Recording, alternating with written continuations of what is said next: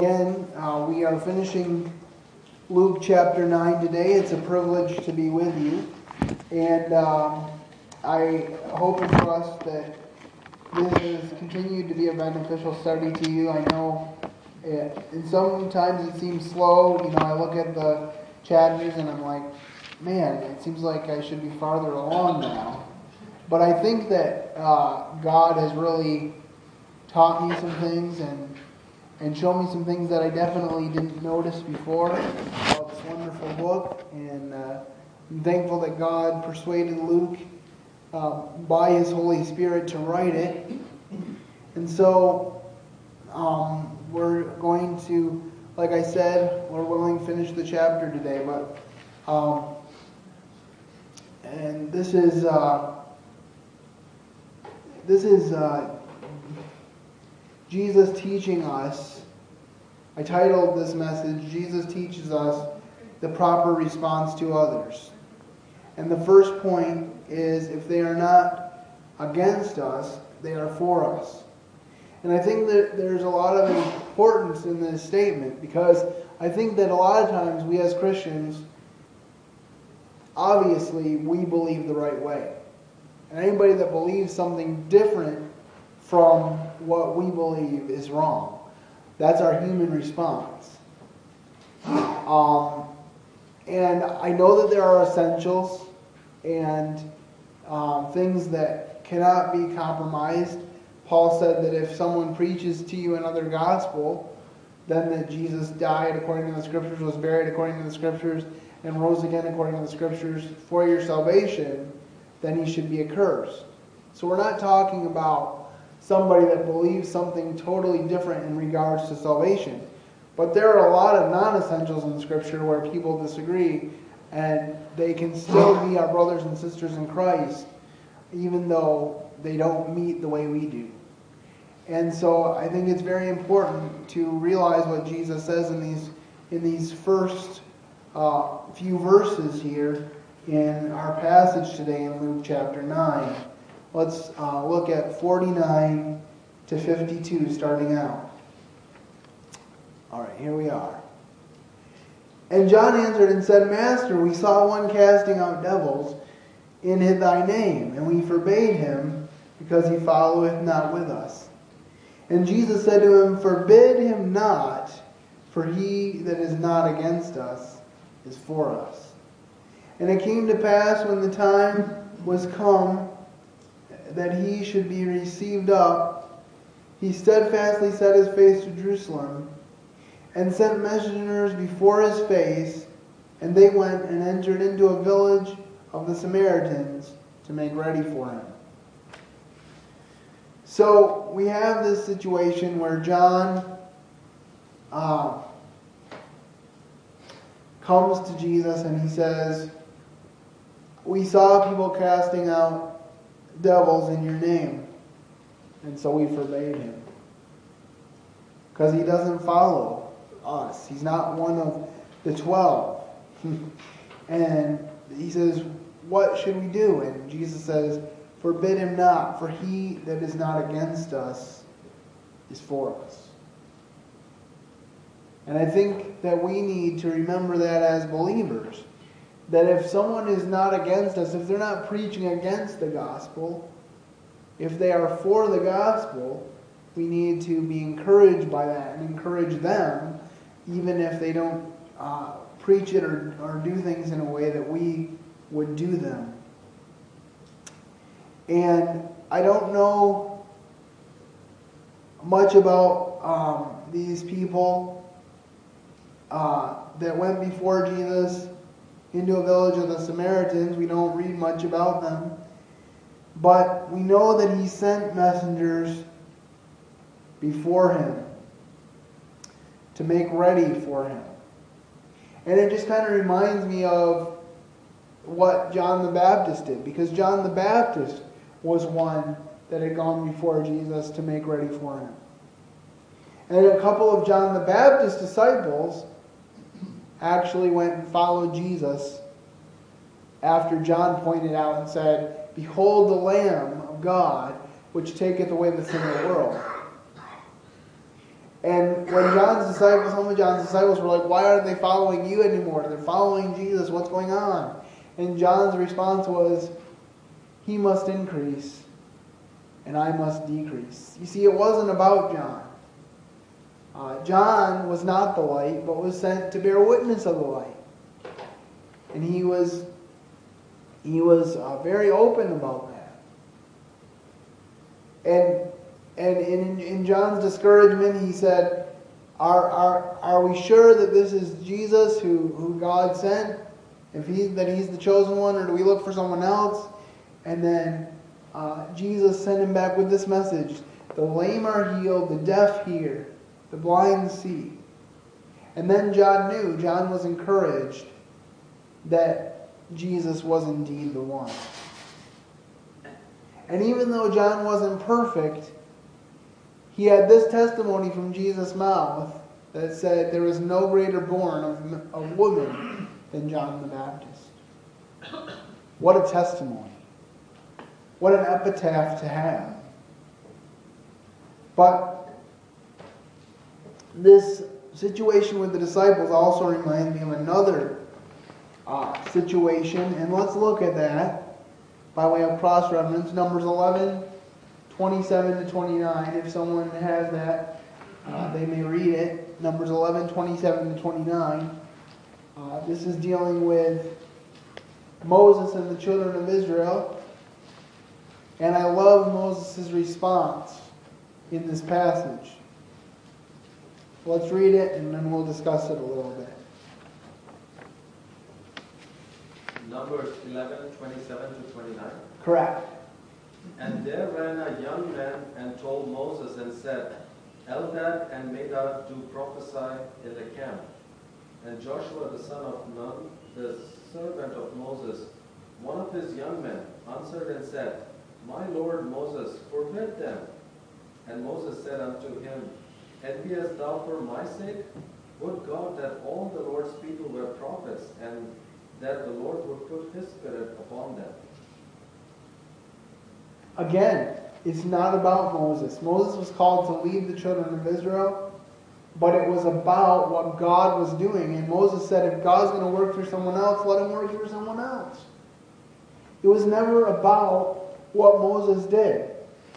Even as I come here to speak to you, my job is to encourage you, my job is to teach you, but my job is not to spoon feed you. My hope is that as you listen to these sermons and as we dig into this book of Luke, that you are encouraged to then go and search the scriptures and see if my conclusions are sound. Because it's not about what I have to say. Yes, I've been given a message, but that message is from God. And where that message becomes my message, it's a wrong message.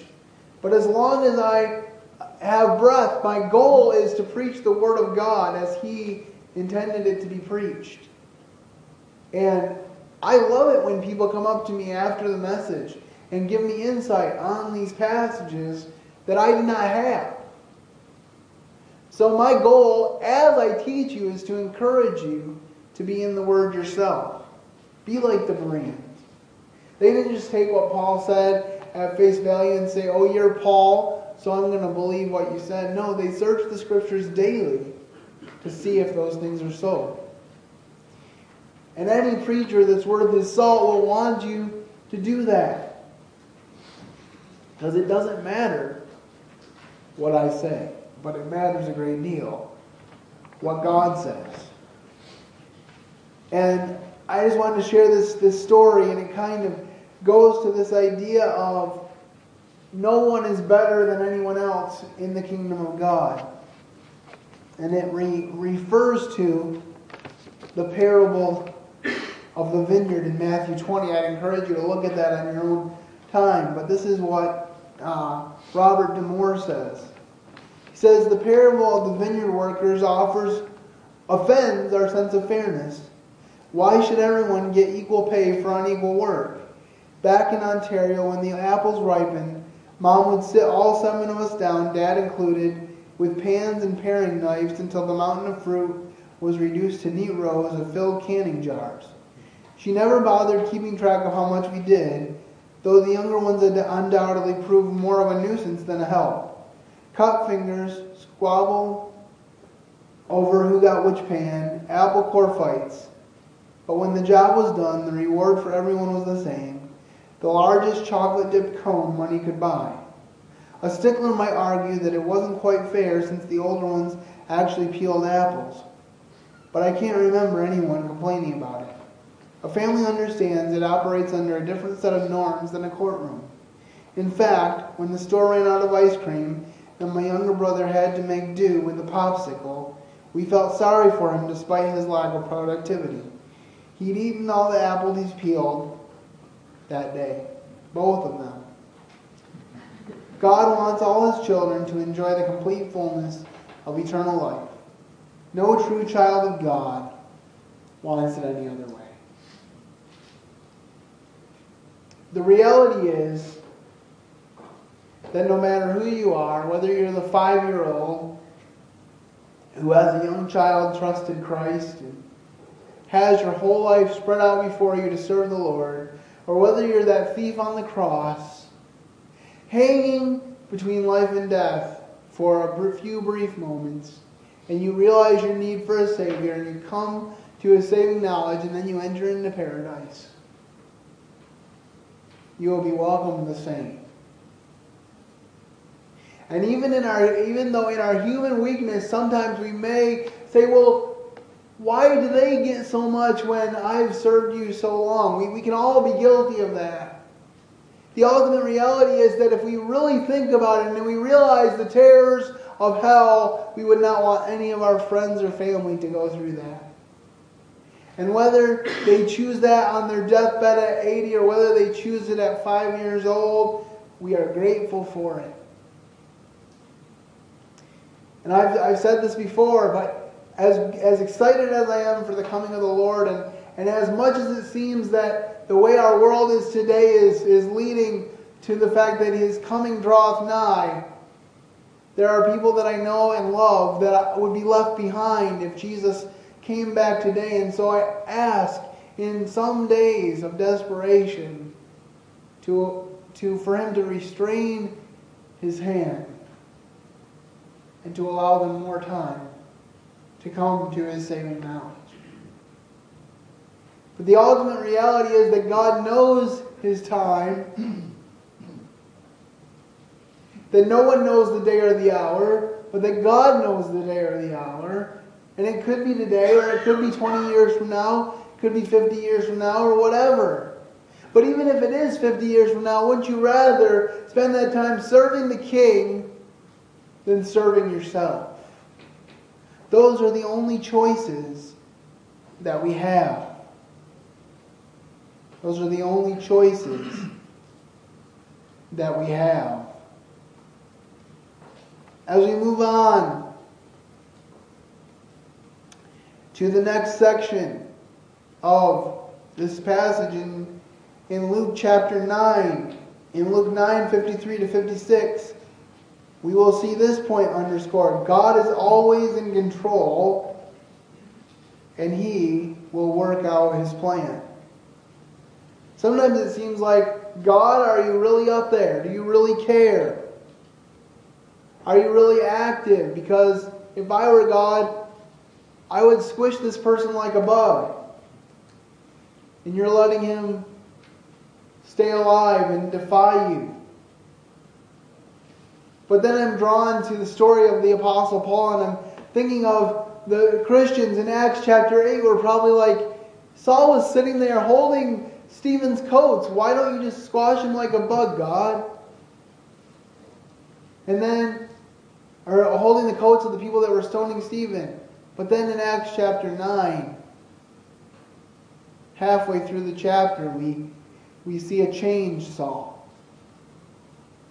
one who changed so drastically that his name changed to Paul. Because he was no longer who he had been. Let's look at, at Luke chapter 9, verse 53 to 56. and they did not receive him because his face was as though he would go to Jerusalem. And when his disciples James and John saw this, They said, Lord, wilt thou that we command fire to come down from heaven and consume them, even as Elias did? But he turned and rebuked them and said, You know not what manner of spirit you are of. For the Son of Man is not come to destroy men's lives, but to save them. And they went to another village. Remember, John was the one earlier in our passage who, who said, Lord, we saw somebody casting out demons in your name. And we forbade him because he didn't follow us. And now he's saying, let's call down fire from heaven. Because these people will not receive you.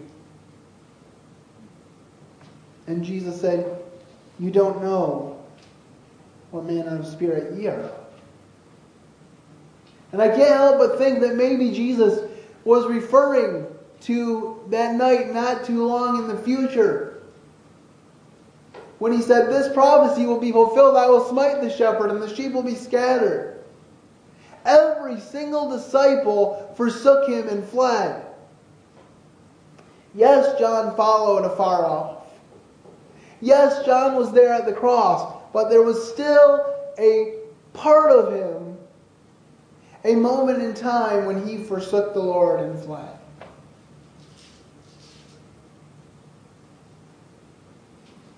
All of them. So perhaps Jesus was simply saying to John, You're not any better than they are, apart from my grace. And he says this in verse 56 which I love. For the Son of Man is not come to destroy men's lives, but to save them.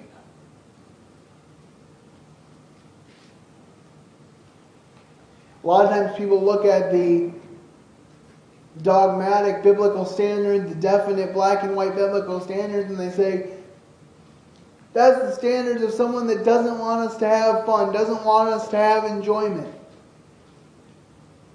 Do you realize that every single one of the enjoyments that the world enjoys are enjoyments that were originally created by God, and then Satan took them and distorted them?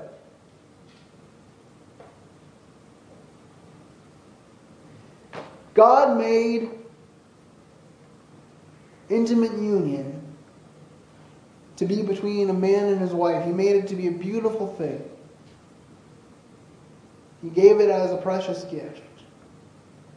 And He intends for us to use that gift in the manner in which He intended it. Why? Because when we don't, we see broken hearts and broken homes and broken people. We see people that don't know how to live life because they're not being brought up by a mother and a father who can guide and direct them.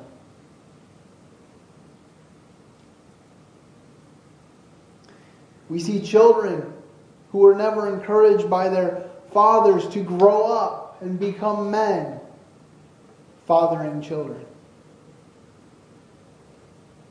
It's a common saying. I don't know who originated it, but it says anyone can take a father, but it takes a special man to be a dad. Only takes a couple moments in time to father a child. But in order to be a dad of a child, it takes a lifetime commitment. I'm so thankful for a dad that took his responsibility to be my dad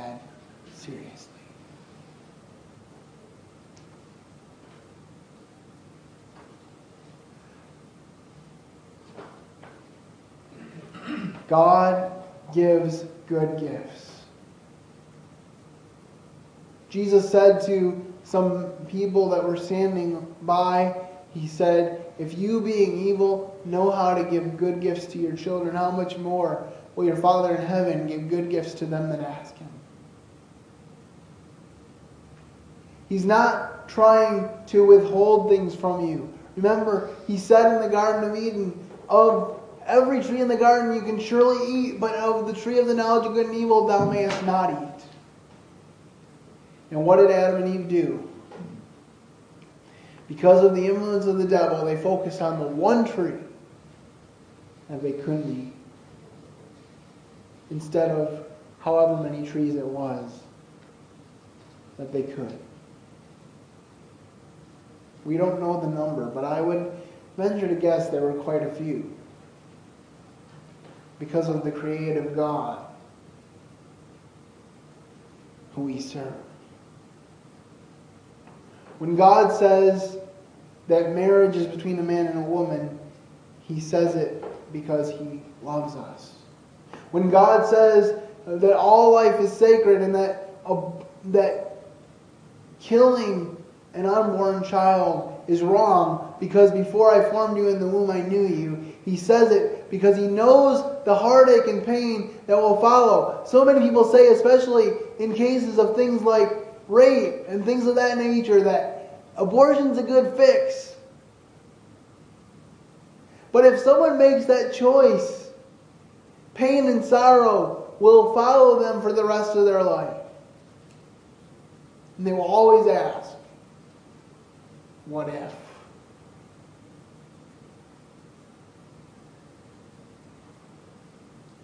When God gave us the Ten Commandments, He gave us them because He knew that we needed directions. Now we have more and more places in our country where we want to take out the Ten Commandments. And yet we have more public reports of shootings, even in churches, than we've ever had. Why? Because we've forgotten that man was made in the image of God. And we've told our children that men are just animals. They're just the top of the animal food chain.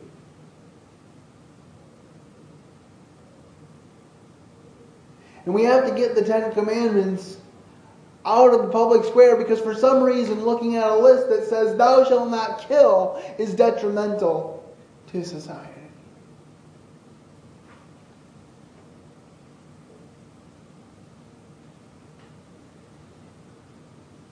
Bible says that the blessing of the Lord maketh rich, and he adds no sorrow with it. He has a different economy of rich, but he does make rich. He does give us things. And we know that we can trust him. His goal is to save us. He made us, he has a purpose for us. And if we follow that purpose, we will be blessed. And the blessings that He gives are a lot greater than the blessings of this world. The blessings the world gives are temporary. You can be the greatest person ever in the eyes of the world. But you make one mistake, and nobody cares about you anymore. You make a mistake, you sin, and you're in Jesus Christ, and He says, Get up again. Bible says in Proverbs, the righteous man falls seven times and yet gets up again. Why? Because it's not in his own righteousness, it's in the righteousness of Jesus Christ, who never did anything wrong. If we can look at James chapter 3, verses 14 to 18. James chapter 3, verses 14 to 18.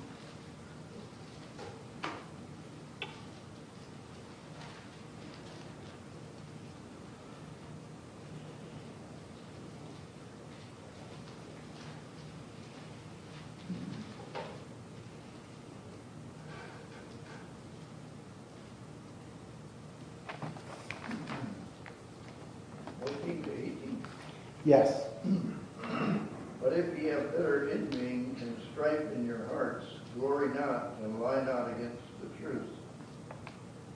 This wisdom descended not from above, but is earthly, sensual, devilish. For where envying and strife is, there's confusion in every evil work. But the wisdom that is from that but the wisdom that is from above is first pure, then peaceable, gentle, and easy to be entreated, full of mercy and good fruits, without partiality and without hypocrisy. And the fruit of righteousness is sown in peace of them that make peace. See, in this passage, we see what the world offers contrasted with what God offers. And it can be easy to look at people in the world and say, they have more than me. They have the full time job I've wanted for my whole life. They have the wife and the children. I'm just speaking personally and frankly about my own struggles and desires. But we also read in the scriptures that a continual dripping on a very rainy day and a contentious woman are alike.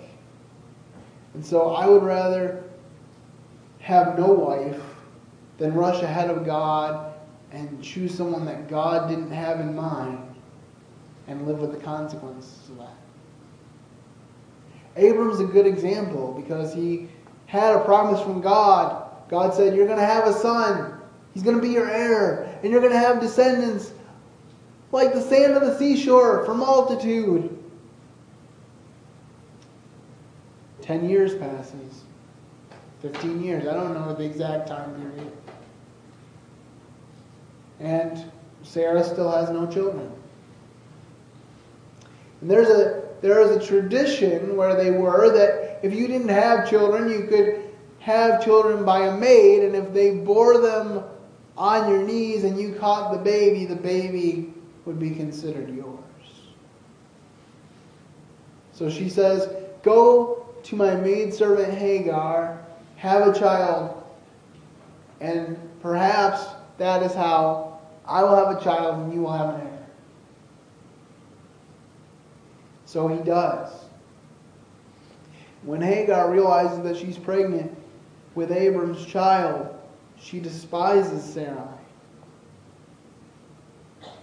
And Sarai says to Abram, which is kind of foolish, What, what did you do to me?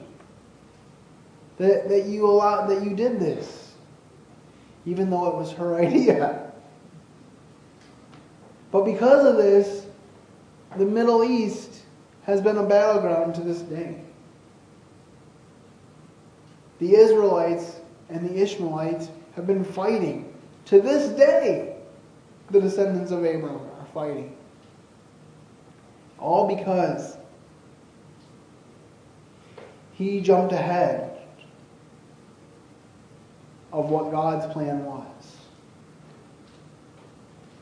That's something that Jesus never did. We just read in this passage that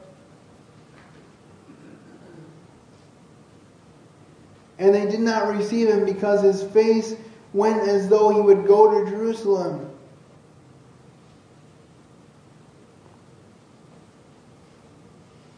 There's another passage where it says he set his face as a flint.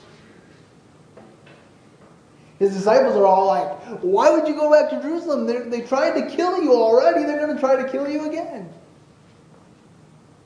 And even though he told them three times, I'm going to be crucified and I'm going to rise again the third day, they didn't remember it until after he had risen. And then they remembered his words, and then they wrote them down, and they said, This was our experience. You know, that's one of the things that I, I really think lends itself to the authenticity and the truthfulness of the Bible is Peter did not take out his flaws. He didn't say, well, you know, that was the old me, and uh, I really don't want people to know about the old me. As a matter of fact, many of you will believe that the primary source material for the Gospel of Mark was Peter's firsthand account to Mark of what Jesus did. And I believe in every single one of the Gospels, you will see the denial of Peter. But you also see the redemption of Peter.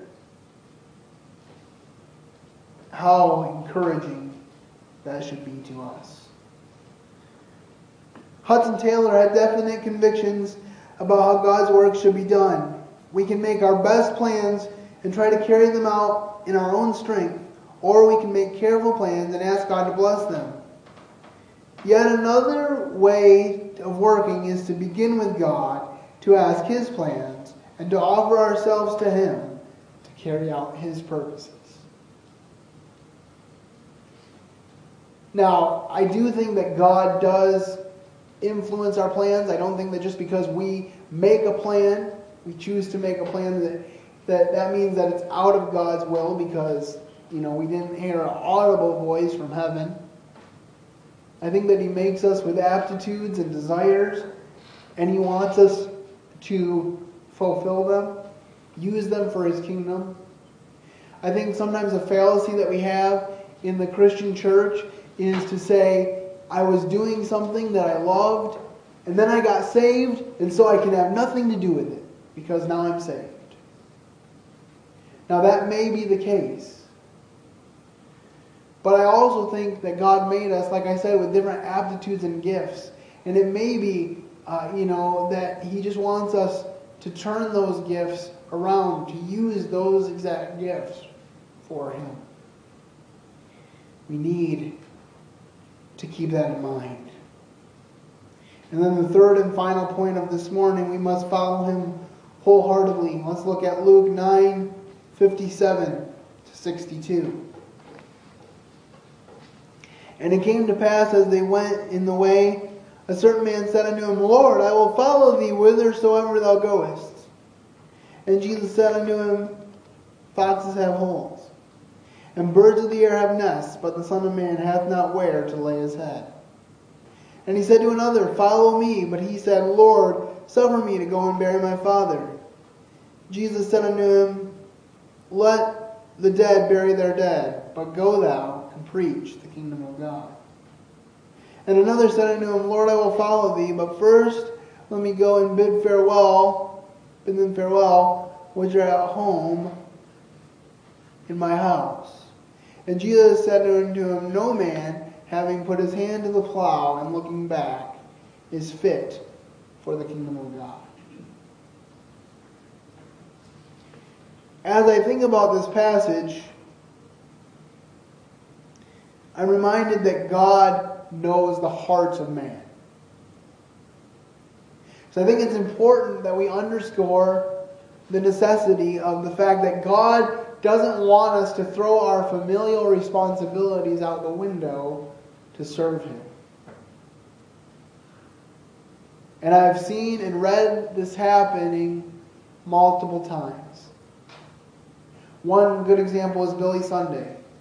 He was a great man of God. But almost all of his children went the way of the world. Because as he was busy traveling around the country preaching the gospel, his own children fell through the cracks. The same God that said, He who looks back is not fit for the plow,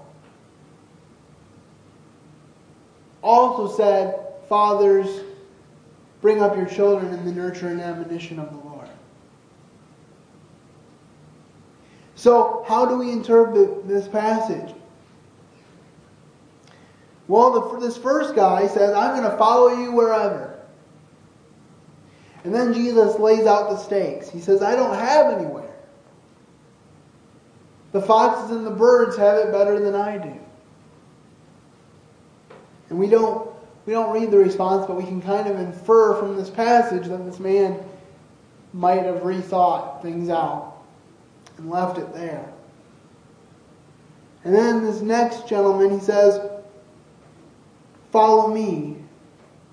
And then he says, But Lord, suffer me first to go bury my father. And Jesus said, Let the dead bury their dead, but go thou and preach the kingdom of God. And again, we need to get the whole picture. There's a passage elsewhere in the Gospels where Jesus is condemning the Pharisees because he says, You say of your money that it's a gift and that it's for God, and then you don't care for your families. And he says, Woe unto you, hypocrites!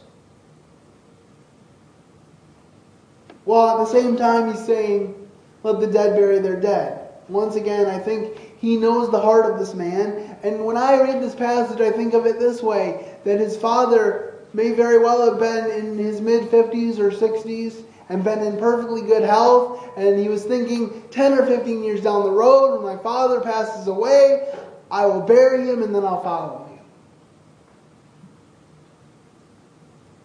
And Jesus says, Let the dead bury their dead. In other words, that will be taken care of. Just follow me. And another said, Lord, I will follow thee, but let me first go bid them farewell which are at my house.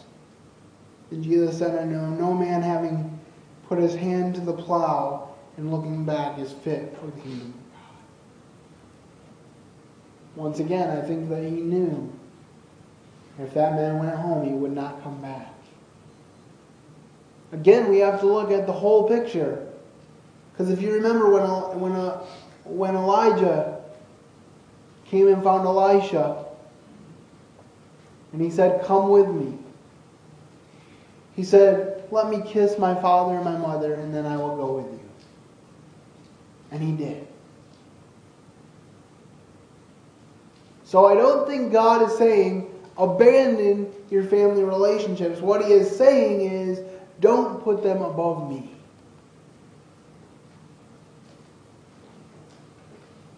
But we get things very wrong if we say, God takes precedence over my family to such an extent that it doesn't matter if I had devotions with him today. It doesn't matter if I walked with my son and told him something from the Bible. It doesn't matter if I loved my wife today because God is all that matters. But God told you to love your wife as Christ loved the church and to give yourself for her. God told you to raise your children in the nurture and admonition of the Lord. Those are things God told you. If you don't want to do those things, then stay single.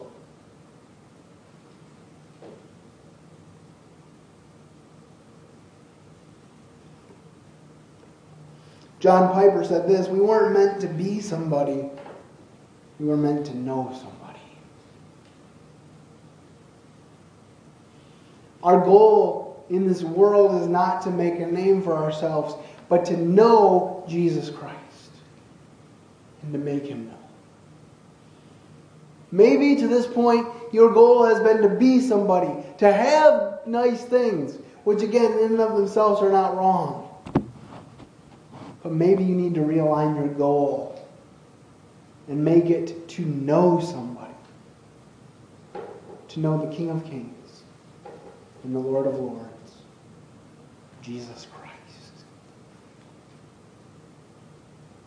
Do you know him today? Not do you know about him. Not do you know that he died on the cross. Not even do you know that the Bible says that he rose again. But do you know him? Have you placed your faith and trust in him for your salvation? I encourage you to do that. And I encourage you to follow him with your whole heart. I don't always hit that mark myself. I still have a lot of learning to do. But I know that if you trust God, He will open doors that you never knew were possible to opened. And that He will continue to bless you. You know, in the last year or so, I haven't even done a whole lot of job searching because I've come to a place of contentment that God is working out His plan in my life. I'm still open to having another job, very open. But I know that if that's going to come, that God will guide and direct, and He'll show me where He wants me to apply and where He might want me to have a job. But until then, I will trust Him. He has provided in so many ways. I can't tell you how exciting it's been, how exciting it was to watch God provide for every single penny of the trip that I just took. When I first had the vision to take this trip, I was like, how am I going to afford it? But I watched God work. I watched God work over just a few short months and provide that money. And not only that, He provided more than I needed because when my expenses went up, the money was still there. God's calling will never lack His resources. I pray with all my heart that you will believe that and that you will put it into practice. Let's pray. Heavenly Father, Lord, we, we thank you and praise you for who you are. We thank you for what you've done. We pray that we would all be dedicated to you and that we would put you first.